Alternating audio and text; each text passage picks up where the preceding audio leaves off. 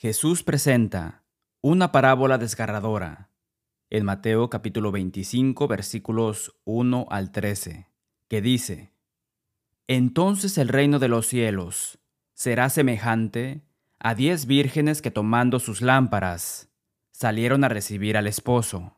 Cinco de ellas eran prudentes y cinco insensatas.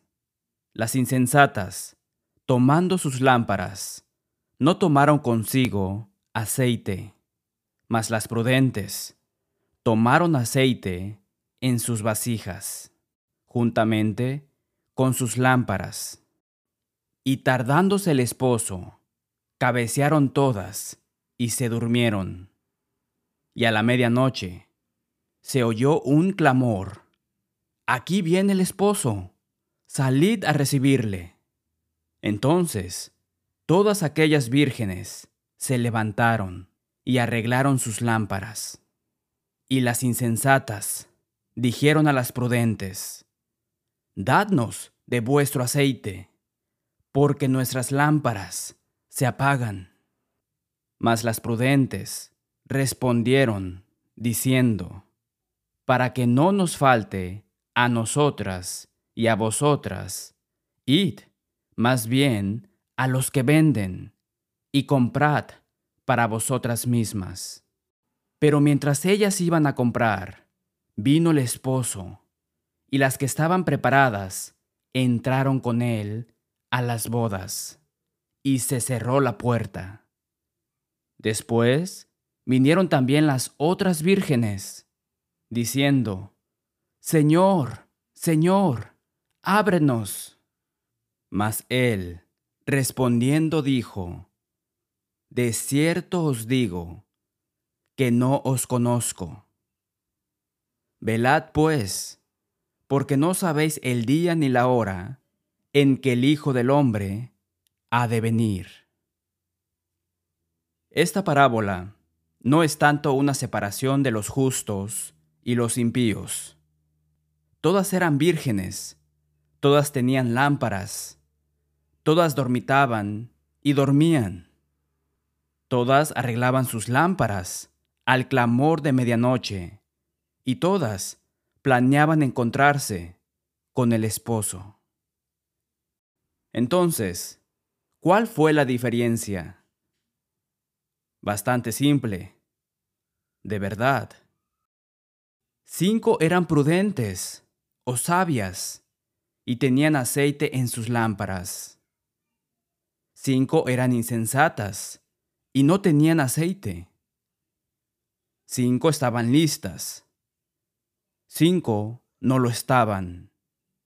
Cinco entraron con el esposo. Cinco fueron excluidas. Para siempre. Jesús dice, con una finalidad tan terrible, y se cerró la puerta. A. T. Robertson dice que el griego significa cerrar para permanecer cerrado. Esta fue una puerta que el Señor cerró y que ningún hombre podía abrir. Una puerta de separación entre los diligentes y los perezosos, entre los que buscaban primero el reino de Dios y la justicia de Dios, y los que estaban demasiado ocupados en actividades mundanas. Imagine la desesperación, los sentimientos de arrepentimiento, de pie ante esa puerta inflexible. Esa puerta sin timbre ni perilla. Las cinco insensatas aprendieron demasiado tarde no esperar hasta la medianoche. El peligro en la demora después de nuestro himno. Leemos en Génesis capítulo 7 versículo 16. Noé vinieron o entró como le había mandado Dios, y Jehová le cerró la puerta. Seguramente hubo personas que habían estado pensando en los días de Noé ¿Sabes? Tal vez deberíamos darle a Noé el beneficio de la duda y entrar en el arca por si acaso. Tal vez algunos pensaron, bueno, tal vez uno de estos días. Pero claro, sí hubo gente así. Esperaron demasiado. Y como en los días de Noé, cuando se cierre la gran y última puerta de la separación eterna, todas las distinciones hechas por el hombre carecerán de significado para siempre. No más blanco o negro, no más rico o pobre, educado o ignorante. No, no más de eso. Solo encerrado adentro o excluido afuera.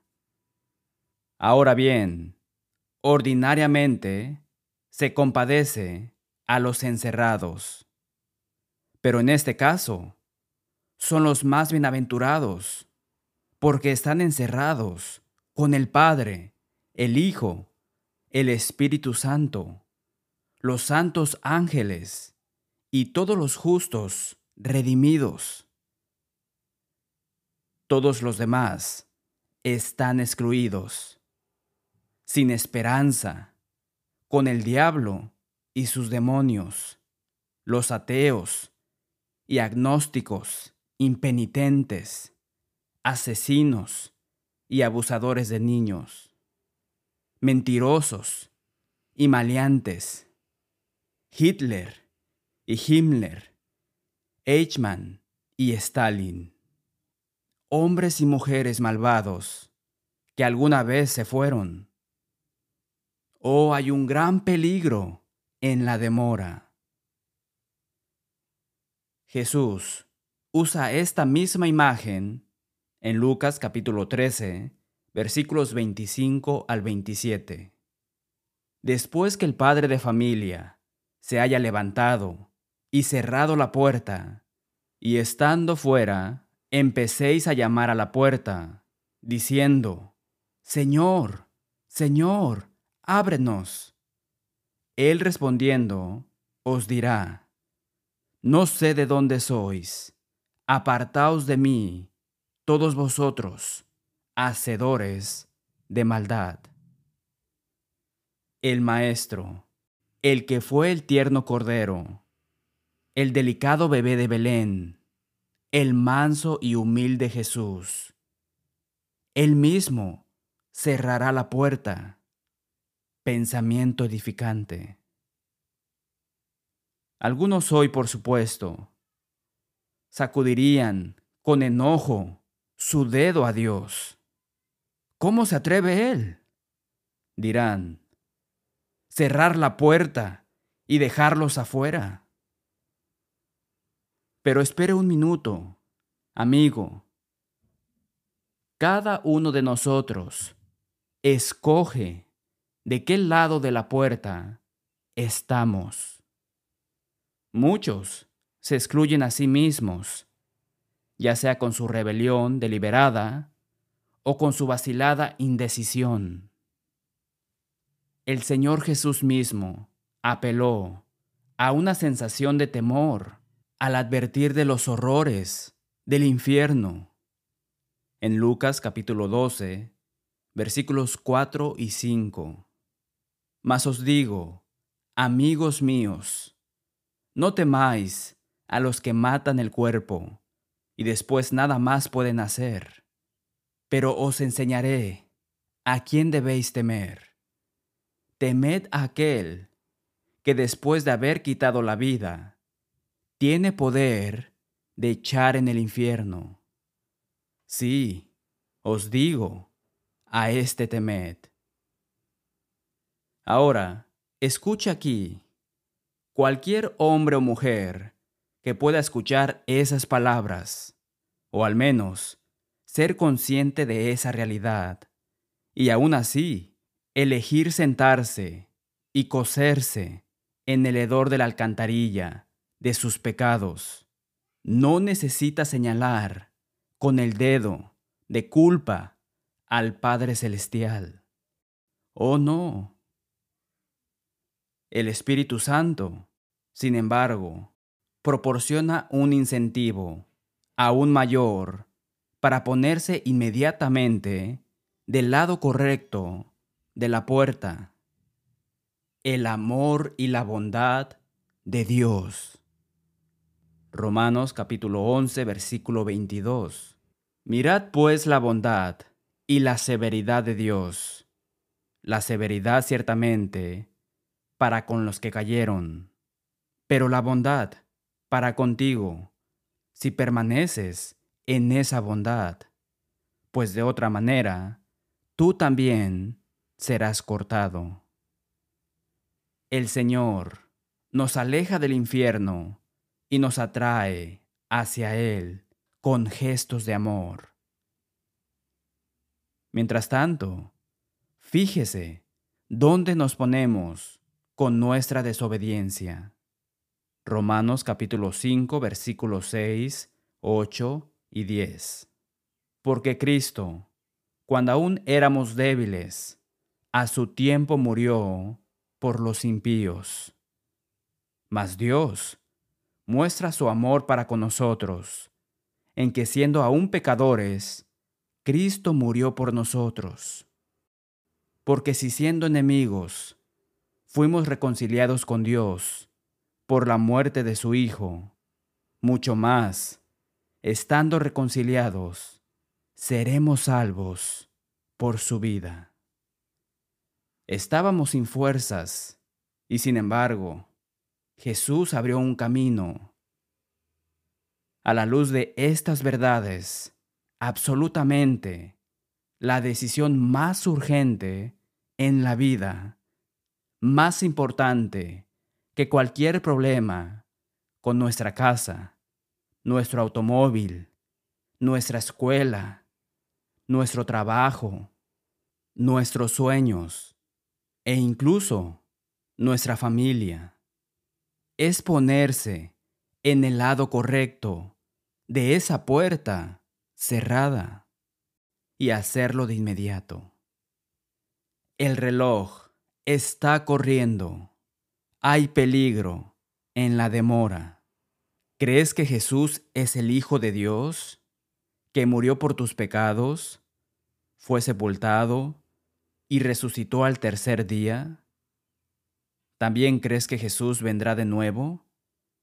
¿Pero estás viviendo como si no lo creyeras?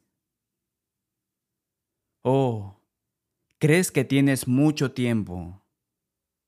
Entonces piénsalo. Tu comportamiento hoy no es diferente. Así pensarás en la historia del Evangelio como una fábula una invención, un mito. Pablo lo describe bien en Tito capítulo 1 versículo 16. Profesan conocer a Dios, pero con los hechos lo niegan, siendo abominables y rebeldes, reprobados en cuanto a toda buena obra. Puedes decir que conoces a Dios, pero demostrar que no es así al demorar la obediencia. ¿Estás caminando por el camino o simplemente hablando por hablar? Así fue en Amos capítulo 6 versículo 1 y versículo 3. Ay de los reposados en Sión o vosotros que dilatáis el día malo. ¿Es así como estás pensando? Hay un grave peligro en la demora. Se acaba el tiempo. Nuestras acciones muestran cuán genuina es nuestra fe, cuán sincera es nuestra creencia. Si el médico te hace pruebas y dice que tienes cáncer, pero optas por demorar el tratamiento, dices tácitamente, no lo creo. Si te despierta en medio de la noche una alarma de incendio y te das la vuelta y dices, voy a volver a dormir. Dices por tu falta de voluntad para actuar de inmediato que no lo crees. Si dices que crees en el Evangelio y en el juicio venidero, pero te demoras en obedecer al Señor en el bautismo, si pospones la eliminación de la impureza sexual o pospones la observancia de la cena del Señor, bíblicamente, cada primer día de la semana, el Espíritu dice, en las obras lo niegas a Él. Si bien sabemos que la prisa desperdicia, también debemos tener cuidado con el otro extremo, porque como notamos en la parábola de las diez vírgenes, la demora es mortal. Un artículo del Nueva York Post habla de un hombre que murió después de sufrir un ataque al corazón en el aeropuerto JFK. Los socorristas no pudieron comunicarse con él porque sus tarjetas de identificación electrónicas no pudieron abrir las puertas de seguridad en la recién renovada terminal. La demora es mortal. Jesús, no lo sabes, vendrá como ladrón en la noche. En Escocia, el periódico El Heraldo informó, Julie Donaldson necesitaba ser trasladada del Hospital General de Warrington al Hospital de San Santiago, en Leeds, para un trasplante de hígado urgente. Se envió un helicóptero, pero Mercy el servicio de ambulancia bloqueó el traslado debido a hostilidad entre funcionarios de los dos hospitales. Como resultado, el traslado de la señora Donaldson se retrasó tres horas. La madre casada murió tres días después de la catástrofe. Oh, hay un gran peligro en la demora. Jesús promovió la urgencia en el discipulado. En Lucas capítulo 9 versículos 59 al 62. Y dijo a otro, Sígueme. Él le dijo, Señor, déjame que primero vaya y entierre a mi padre. Jesús le dijo, Deja que los muertos entierren a sus muertos, y tú, ve y anuncia el reino de Dios. Entonces también dijo otro, Te seguiré, Señor, pero déjame que me despida primero de los que están en mi casa.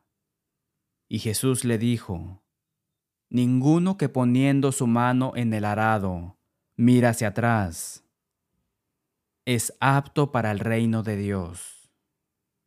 Oh queridos amigos, nuestra vida no es más que neblina. No hay tiempo que perder. Santiago capítulo 4, versículos 14 al 16. Porque ¿qué es vuestra vida?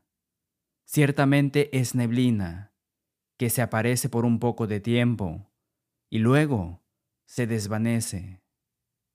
El costo es demasiado alto para demorarse. Segunda de Pedro capítulo 3, versículos 9 al 12. El Señor no retarda su promesa, según algunos la tienen por tardanza, sino que es paciente para con nosotros, no queriendo que ninguno perezca, sino que todos procedan al arrepentimiento. Pero el día del Señor vendrá, como ladrón en la noche, en el cual los cielos pasarán con grande estruendo, y los elementos ardiendo serán deshechos, y la tierra y las obras que en ella hay serán quemadas. Puesto que todas estas cosas han de ser desechas, ¿cómo no debéis vosotros andar en santa y piadosa manera de vivir, esperando y apresurándoos, o esperar con ansias, nueva traducción viviente, para la venida del día de Dios? Debemos ser personas preparadas. David cantó en el Salmo 119, versículo 60. Me apresuré y no me retardé en guardar tus mandamientos. Nosotros tampoco deberíamos. Salomón dice en Eclesiastés capítulo 5 versículo 4, Cuando a Dios haces promesa, no tardes en cumplirla, porque Él no se complace en los insensatos. Cumple lo que prometes. No haga como las vírgenes insensatas. Pague ahora. Cuando Jesús dice, mas busca primeramente el reino de Dios y su justicia. Mateo capítulo 6 versículo 33. Eso significa buscarlo por encima de todo, pero también antes que todo. Todo lo demás puede esperar. No le damos a Dios un número para que haga fila. ¿Sabe? El diablo no tiene que obligarte a decir no a Dios, no a Jesús, no a la súplica del Espíritu Santo por medio de la palabra. Todo lo que el diablo tiene que hacer es conseguir que digas ahora no. Cada vez que dices no o ahora no, adiós, se vuelve más fácil decirlo de nuevo. Podemos cauterizar nuestra conciencia cuando nuestra conciencia es aguijoneada, pero no respondemos. La primera vez que hacemos el mal, o dejamos de hacer el bien. Nos pica la conciencia, diciéndonos que lo corrijamos. Pero cada vez que cometemos ese mal o descuidamos ese bien, nos pica menos. Pablo escribe en 1 de Timoteo, capítulo 4, versículo 2, acerca de una conciencia cauterizada con hierro candente. JFB dice, la imagen es tomada de la marca de los criminales. Barnes, la alusión aquí es sin duda al afecto de aplicar una plancha caliente sobre la piel. La parte cauterizada se vuelve rígida y dura y está muerta para la sensibilidad. Kaufman. Esta es una descripción del alma endurecida, cegada, muerta. Comienza rechazando lo que se sabe que es verdad, pero en su progresión deja al engañado totalmente sin pautas morales o espirituales. ¿Recuerda cómo funciona este endurecimiento? ¿Recuerda cómo Faraón siguió demorando a Moisés en dejar ir al pueblo de Dios? Éxodo capítulo 8 versículo 15. Faraón endureció su corazón. Éxodo capítulo 8 versículo 32. Mas Faraón endureció aún esta vez su corazón. Éxodo capítulo 9 versículo 34. Y viendo Faraón, y endurecieron su corazón. Finalmente, sin embargo, vemos un cambio. Dios había entregado a Faraón por Éxodo capítulo 10, versículo 1. Jehová dijo a Moisés, entra a la presencia de Faraón, porque yo he endurecido su corazón. Éxodo capítulo 10, versículo 20, versículo 27, capítulo 11, versículo 10, capítulo 14, versículo 8. La demora conduce al engaño, que si se persiste, conduce al engaño y a la creencia total de una mentira.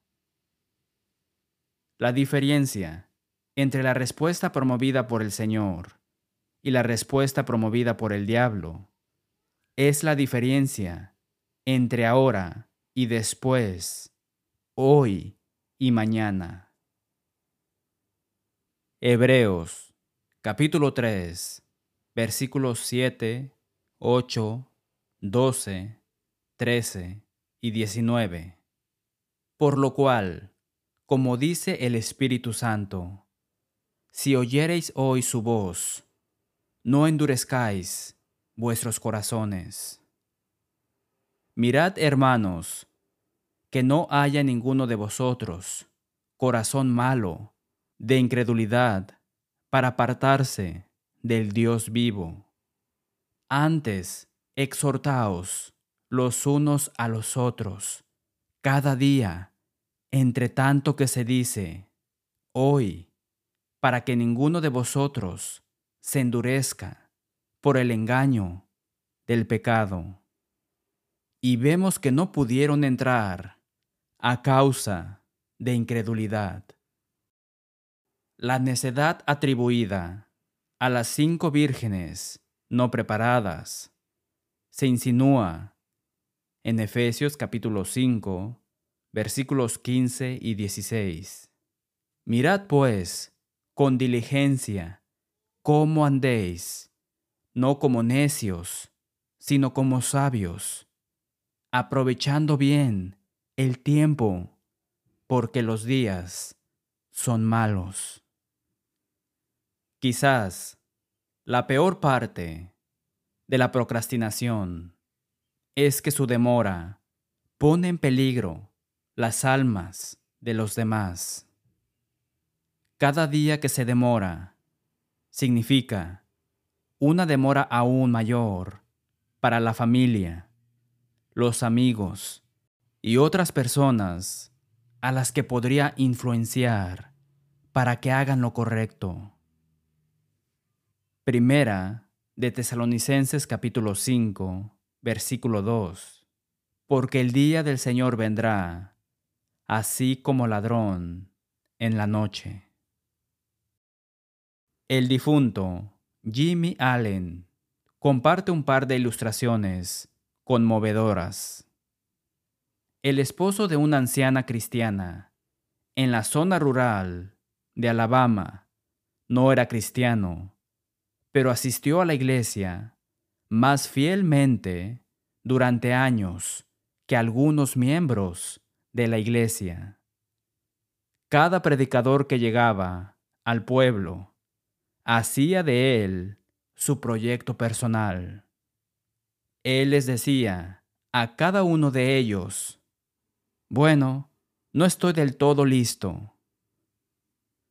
Un día, él estaba fuera trabajando en el tractor. Se corvió y cayó sobre él y lo aplastó. Dos jóvenes de las cercanías salieron a toda velocidad, lo recogieron y lo subieron a la ambulancia. Conduciendo de regreso a la ciudad, tuvieron que pasar por delante de ese pequeño edificio de la iglesia donde él había adorado en tantas ocasiones. Sabía que el predicador estaba allí estudiando ese momento del día y les rogó a esos dos muchachos que se detuvieran para poder entrar y bautizarse. Bueno, ellos no estaban tratando de salvar su alma, estaban tratando de salvar su vida, por lo que aceleraron hasta el hospital. Lo sacaron de la ambulancia y lo llevaron por el pasillo. Y las últimas palabras que dijo fueron, yo quería ser cristiano. Oh, hay peligro en la demora. Un tipo que tenía un búho dijo que podía azotar cualquier cosa que tuviera plumas. Un día se encontró con un tipo que tenía un gallo y le dijo, Mi pájaro azotará cualquier cosa que tenga plumas. Así que pusieron al búho y al gallo en un hoyo para pelear. El gallo rodeó a ese búho, entró alto con esas espuelas y lo cortó. La sangre simplemente brotó. El búho parpadeó un ojo. El tipo que era el dueño del gallo dijo, ¿Qué le pasa a tu búho? ¿Qué sucede? ¿Por qué no pelea? El dueño del búho dijo, No te preocupes por eso, solo está pensando. Aquel gallo volvió a rodearlo y entró con esas espuelas en alto y lo cortó del otro lado, y la sangre no hizo más que correr y el búho parpadeó el otro ojo. ¿Qué le pasa a tu búho? Vamos. ¿Qué ocurre? No te preocupes, solo está pensando. Así que lo rodeó de nuevo. ¡Caray! Esta vez entró con las espuelas en alto y simplemente azotó al búho hasta matarlo. La moraleja de la historia es que al igual que muchas almas perdidas que no están preparadas para el juicio, el búho murió pensando.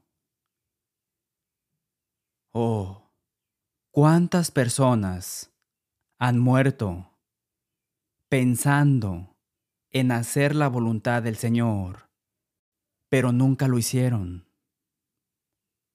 No esté en ese número trágico, desprevenido. Escuche la pregunta, en ese gran y último día, ¿no será? ¿Planeabas hacerlo bien? ¿Tuviste la intención de obedecer el Evangelio? Pero la pregunta será, ¿Obedeciste el Evangelio? En Hechos, capítulo 2, versículos 36 al 38, algunos de la audiencia estaban tan conmovidos por el amor de Dios, el sacrificio de Cristo y la culpa de su propio pecado, que no esperaron una invitación. Clamaron Varones hermanos, ¿qué haremos? Tres mil fueron sumergidos en agua para el perdón de los pecados en un día. Entendieron que la demora es mortal. No sea como Agripa, quien respondió en Hechos capítulo 26, versículo 28 por poco me persuades a ser cristiano. No responda al Evangelio como el temeroso Félix, quien le dijo a Pablo en Hechos capítulo 24, versículo 25, Ahora vete, pero cuando tenga oportunidad, te llamaré. Con demasiada frecuencia, esa temporada conveniente nunca llega. Póngase bien con Dios hoy. Obedezca al Señor en el bautismo. Abandone el error religioso y corra hacia la verdad. Los granos finales en el reloj de arena pueden estar cayendo para usted en esta misma hora.